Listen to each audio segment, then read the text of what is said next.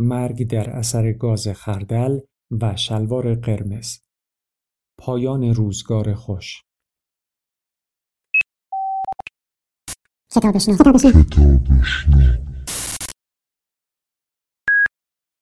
کتابشنو رسانه ای برای شنیدن کتاب. جنگ جهانی اول از پاره ای جنبه ها واقعی یگانه در تاریخ جهان است. به قرن بیستم شکل داد و نتایجش همچنان بر دنیای ما سایه افکنده است. طولانی تری نبود. پیشتر جنگ های سی ساله در همان منطقه اروپا در گرفته بود. جنگ جهانی بعدی دو سال بیشتر به درازا کشید و تلفات انسانی مستقیم آن سه تا پنج برابر جنگ پیشین بود. پسفند جهانی را همان سالها به کار بردند. اما تا جنگ جهانی دوم نبردهای سالهای 1914 تا 1918 را جنگ بزرگ می‌خواندند. این جنگ به سه قاره کشیده و ارتشهای چهار قاره در آن جنگیدند. مرکز جهان همچنان اروپا بود. فاصله بین مسکو تا لندن و پاریس و برلن. اما با فرو ریختن حصارهای دنیای قدیم بر تمام جهان اثر گذاشت و ایالات متحده را وارد صحنه سیاست و رقابت‌های جهانی کرد. نقطه عطفی شد در ختم دنیای قدیم. ختم هم در معنای پایان و هم با توجه به بار سوگوارانه رایج در فارسی آن. سالهای پیش از شروع آن جنگ را غربیان دوره زیبا یا روزگار خوش می‌خوانند. رفاه و شادی برای اقلیت دارا و ادامه قناعت شیوه زندگی سنتی در میان کمتر برخورداران. جنگ بزرگ به روابط طبقاتی رایج قرن نوزدهم پایان داد. دودمانهای شاهی همراه با تلقی الهی از سلطنت، فئودالیسم و امتیازهای اشرافی به تاریخ پیوستند. سیاست از تالارهای قدرت به خیابان آمد و فکر انقلاب از آرمانی رویایی تبدیل به برنامه شد. اریک هابزبام صاحب نظر انگلیسی قرن بیستم را قرن کوتاه می‌خواند که به عقیده او با 1914 شروع و با 1989 و تخریب دیوار برلن پایان یافت. ابتدا نبرد آلمان اتریش هنگری با روسیه در شرق و نبرد یکتنه آلمان با فرانسه و بریتانیا و مختصر باقی مانده ارتش بلژیک در غرب بود. سپس نبرد بریتانیا و متحدان استرالیایی، نیوزلندی و کانادایی آن برای حرس کردن امپراتوری پهناور عثمانی یا همان مرد بیمار اروپا به آن افزوده شد. به سراسر شرق اروپا گسترش یافت و کشورهای بالکان را هم در کام کشید. ایتالیا در 1915 و آمریکا در 1917 به متفقین پیوستند. اما مشخصه آن جنگ جبهه غرب است. نام جبهه غرب مترادف شد با بیهودگی، تکرار اعمالی بی سمر، سالها پوسیدن میلیونها مرد جوان و کشته یا معلول شدن شماری عظیم در گل و لجن بنبستی که دولتها قادر به خروج از آن نبودند.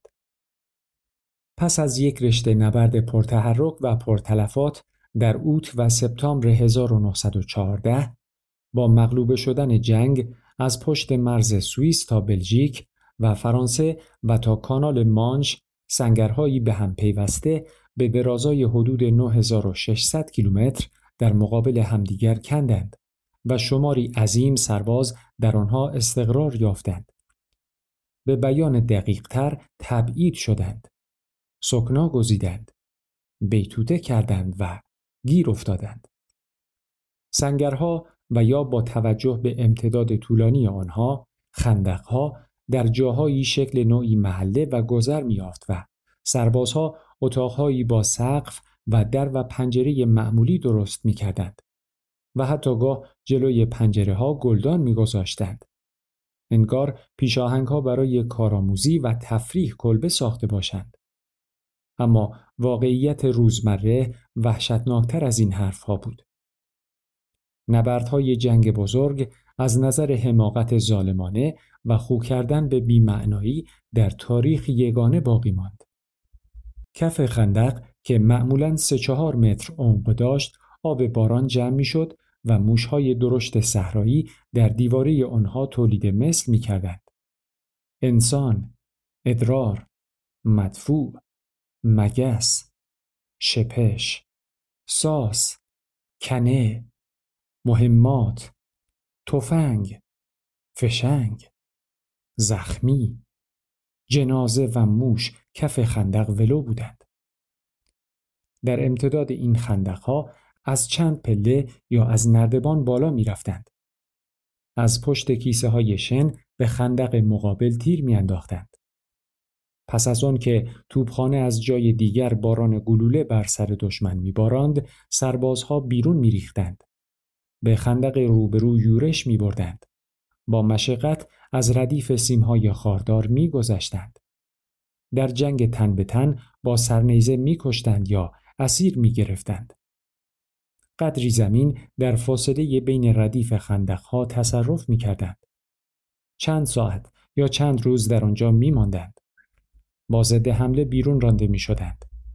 کشته ها، نیمه جانها و حتی زخمی های نالان را ناچار در منطقه بین دو ردیف سنگر متخاسمان جا می گذاشتند.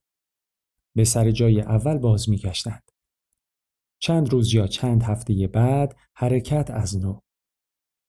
روزها و ماهها و سالها به همین ترتیب در هر یک از این حمله و ضد حمله های کم اثر و بی سمر هزارها نفر کشته می شدند. اما سه سال و نیم هر طرفی همانجا بود که بود. در غرب خبری نیست. 1928 روایت اریش ماریا رمارک نویسنده آلمانی از تجربه خیش در جنگ بزرگ کم همانند و بلکه یگانه است. نازیها پس از قدرت گرفتن نسخه های کتاب رمارک را هم به اتهام ضد میهنی بودن در آتش انداختند. اندکی پس از انتشار کتاب در آمریکا از این اثر فیلم ساختند. اما شمار فیلم هایی که درباره میدان های جنگ بزرگ ساخته شد کمتر از فیلم های مربوط به جنگ دوم است. به جنگ جهانی اول گرچه آن هم واقعی معاصر است و آخرین فرد بازماندهش در سال 2009 درگذشت به مراتب کمتر می‌پردازند. سبب را شاید بتوان در ترکیب غیرقابل حزم بلاحت و فاجعه و پوچی جست. خیال بافی را راحتتر می‌توان پذیرفت تا واقعیت باور نکردنی و عجیبتر از تخیل. گویی مخاطب غربی قبول این نکته را بی نهایت دشوار میابد که چنین اعمالی همین اواخر سالها در قلب اروپای جایزه نوبل ادبیات و علوم جریان داشته است.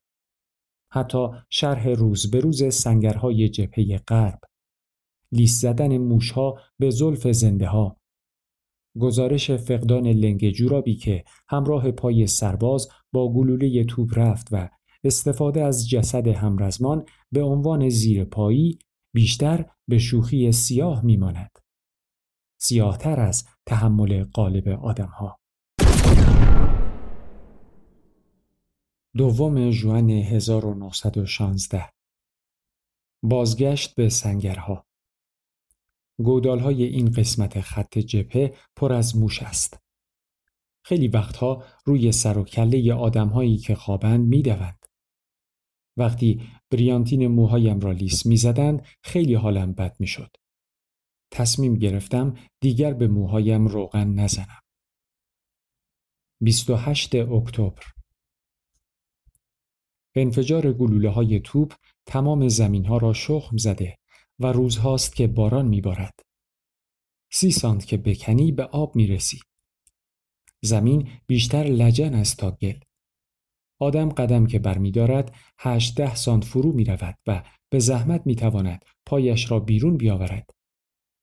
کسی که مدتی یک جا ایستاده یا نشسته باشد به قدری در لجن فرو می رود که گیر می کند و دو سه نفر باید کمکش کنند تا بیرون بیاید. آدمهایی که برای رفت و آمد به ستاد گردان از سنگر بیرون می روند در گل گیر می کنند و هر قدر داد می‌زنند نمی شود برایشان کمک فرستاد. آلمانی ها همین جوری اینجا و آنجا توپ می اندازند. کسی که یک جسد پیدا کند روی آن بیستد و یا بنشیند خیلی شانس آورده است. نهم نوامبر از نامه های ستاد خیلی عصبانیم. روز و شب مدام از این کاغذ ها میفرستند و خواب راحت را از چشم آدم می‌گیرند. بعضی هایش خیلی احمقانه و بیخودی است. تازه دارد با پاهای یخ کرده خوابم می‌برد که امربر از راه می‌رسد و می‌پرسد هفته قبل گروهان تو چند جفت جوراب داشت؟ می‌گویم صد و و نیم جفت. پشت بندش نامه می‌رسد لطفاً فوری توضیح بدهید چرا یک لنگه جوراب کم دارید؟ جواب می نویسم چون گلوله توپ پای یک نفر را برد. جنگ بزرگ دومین مرحله از سه تلاش تاریخی آلمان برای سروری بر اروپا بود. حرف یک ناحیه و دو ناحیه نبود. تمام اروپا را می‌خواست. سال 1870 ناحیه معادن آهن آلزاس و لورن را از فرانسه گرفت و دو کارونیم مانده بود. اول پاریس را بگیرد و فرانسه خل اصلاح شده را به موقعیتی درجه دوم تقلیل دهد. دوم روزها را به آسیا بازگرداند. نیمکار باقی مانده تقلیل نیروی دریایی بریتانیا به ناوگان حمل و نقل بود نه دژی شناور که بتواند در برابر اراده معطوف به قدرت آلمان بزرگ فرمانروای جهان آینده بایستد. ریشه ها را می توان در دو نکته یافت. آلمان پس از سایر ملت‌های غرب اروپا و با تعنی وارد رقابت در عرصه فرهنگسازی و پیشتاز بودن در صنعت و نظامیگری شد. اما تقریبا در تمام زمینه ها از آنها پیشی گرفت. زمانی که با احساس شکوفایی و بلوغ پا به میدان گذاشت نه تنها هماوردی برای خود نمی‌دید بلکه در حریفان قدیمی به تحقیر مینگریست. در این آنکه در برابر قدمت آنها احساس حقارت می‌کرد. انگلستان را مملکت دکاندارها می‌دید و استثناا در این مورد با نگاه ناپل اون موافق بود.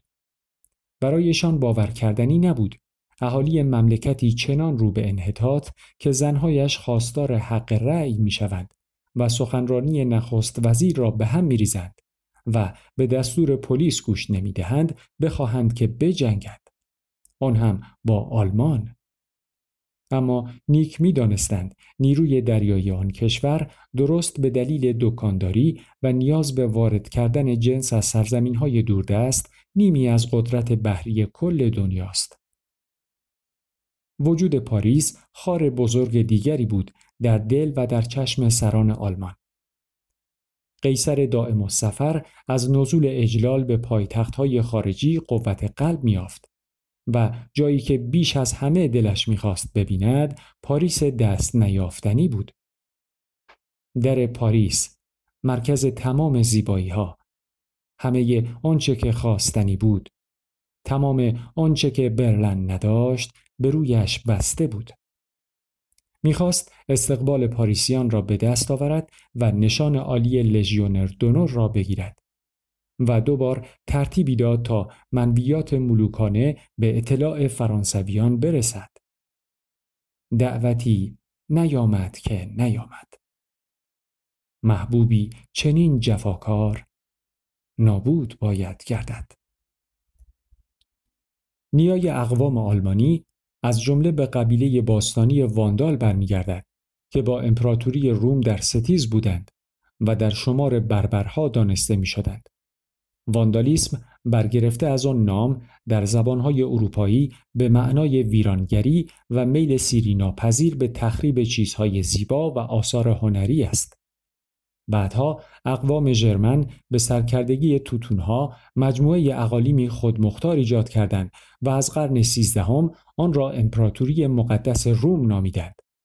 این مجموعه تا اوایل قرن نوزدهم دوام آورد و سپس بخش اصلی و عمده آن پروس نام گرفت. در دهه ششم همان قرن کشور آلمان امروزی از ادغام حکومت‌های ملوک و توایفی سر برآورد. در سده 1400 برلن یک مشت کلبه چوبی بود و حوالی سال 1500 که معمولا سرآغاز عصر سرآمد شدن اروپای غربی دانسته می شود، آلمان جامعه جنگل نشین تلقی می شد. واقعیت این است که آلمانی ها در قرن هفدهم و هجدهم ساکنان ولایتی کم و بیش عقب افتاده بودند. طی جنگ های سی ساله یعنی از 1618 تا 1648 سپاه لویی چهاردهم و حریفان دیگر بخش بسیار بزرگی از جمعیت آلمان را کشتار کردند و آنچه را که در خور نام پیشرفت فرهنگی بود در دریای خون فرو بردند. این فاجعه در تاریخ اروپا همانند ندارد. از زمان چنگیزخان تا آن زمان هرگز آن همه انسان کشته نشده بودند. جنگل نشینان سابق در انتهای قرن هجدهم فاتحان پرنخوت و خونخار قرن پیش را اینک مردمانی می‌دیدند پوچ و منحت با کلاهگیس آبی و موهای سبز و خرچنگی که ژرار دونروال شاعر در خیابانهای پاریس میگرداند تا نظر مردم را به خود جلب کند.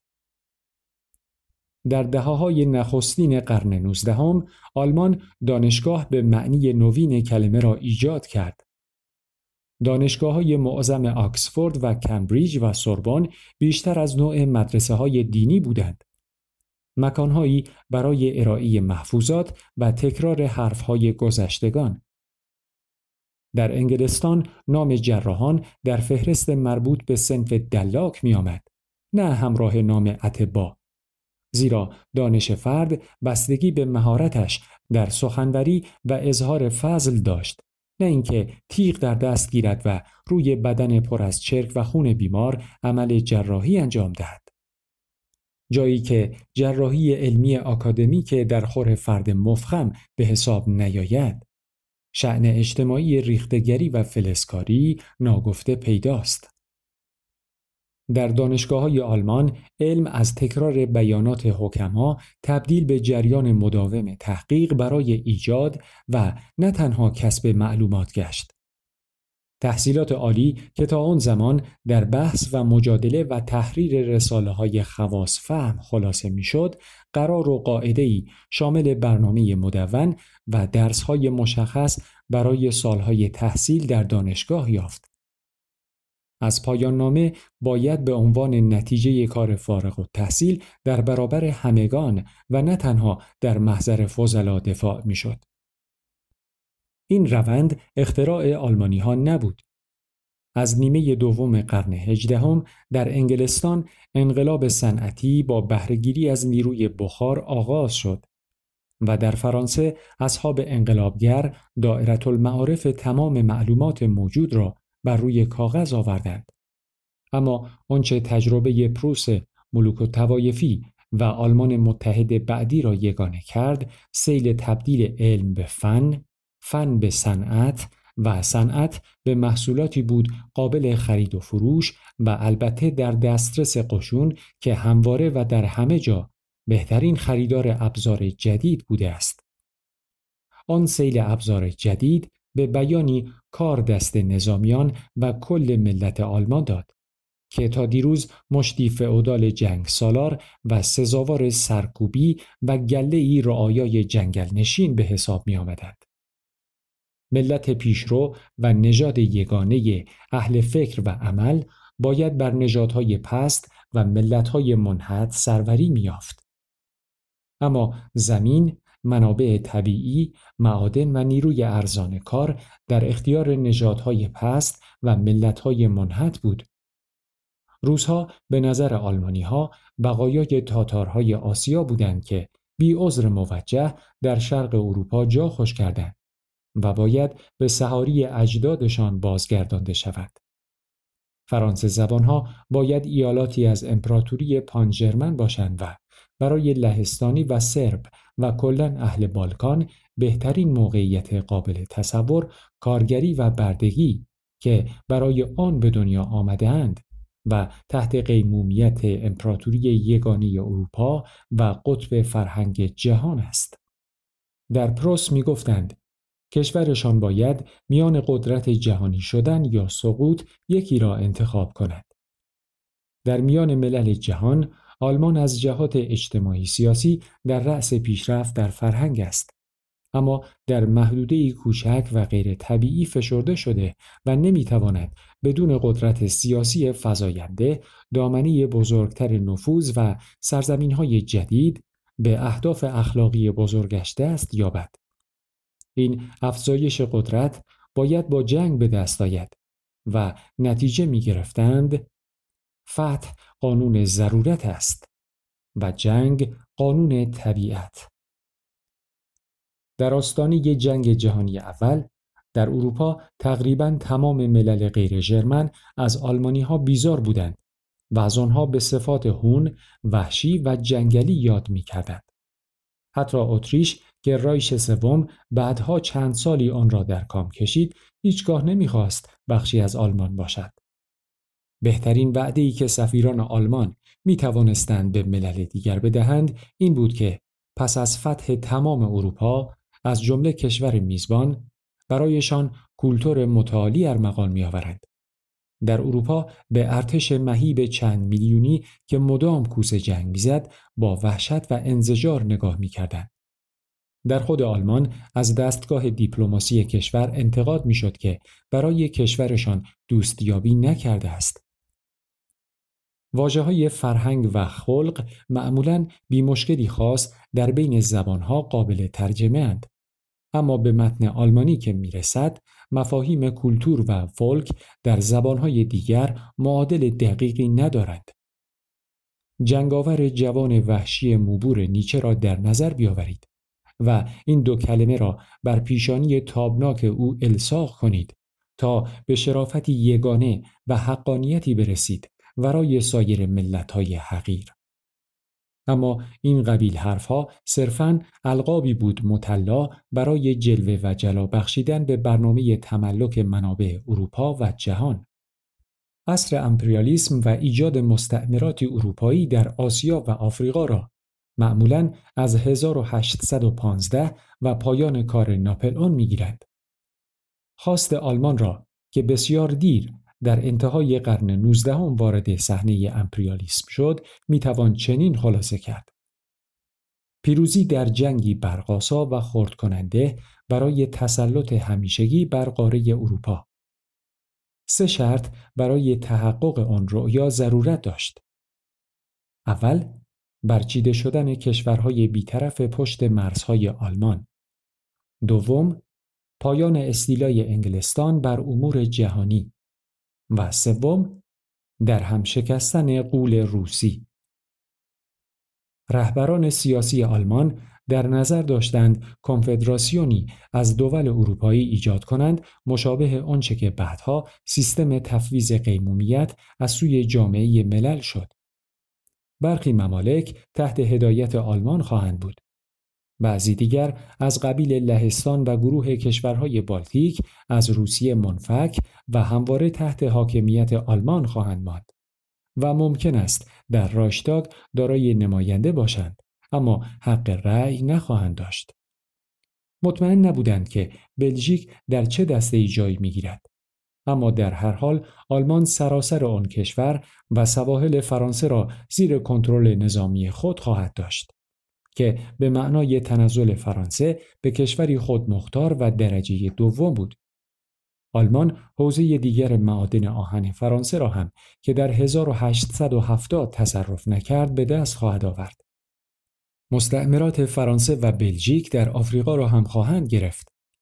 مراکش که احتمال داشت نیروی آلمان را بیش از حد به هدر دهد مستثنا شد.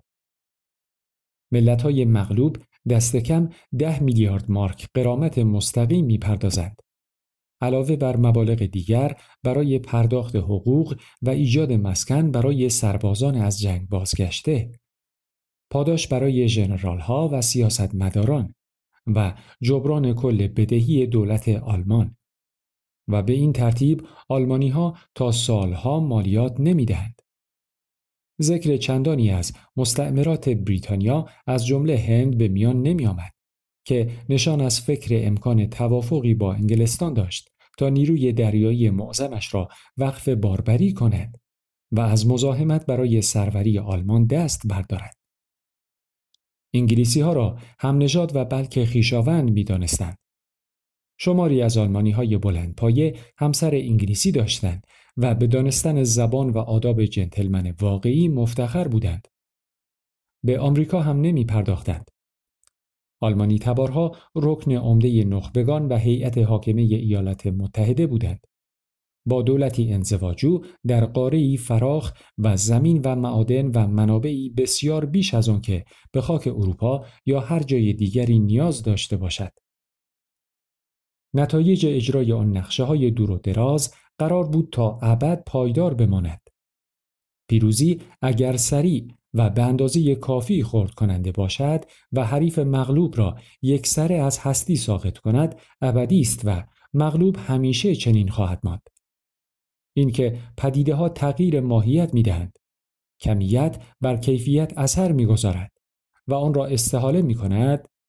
همچنین حفظ امپراتوری گسترده ای از شرق مسکو تا غرب اقیانوس اطلس به مراتب دشوارتر از ایجاد آن است و اینکه اروپا لحاف چهل تکه است که هیچ فاتحی نتوانسته سر و تهش را به هم گره بزند در جامعه آلمان مجال طرح شدن نداشت. حتی مارکس و همفکرانش در ابتدای راه بیشتر به مسائل عمده و کلی سرمایهداری می پرداختند تا به فرهنگ سیاسی اجتماعی آلمان.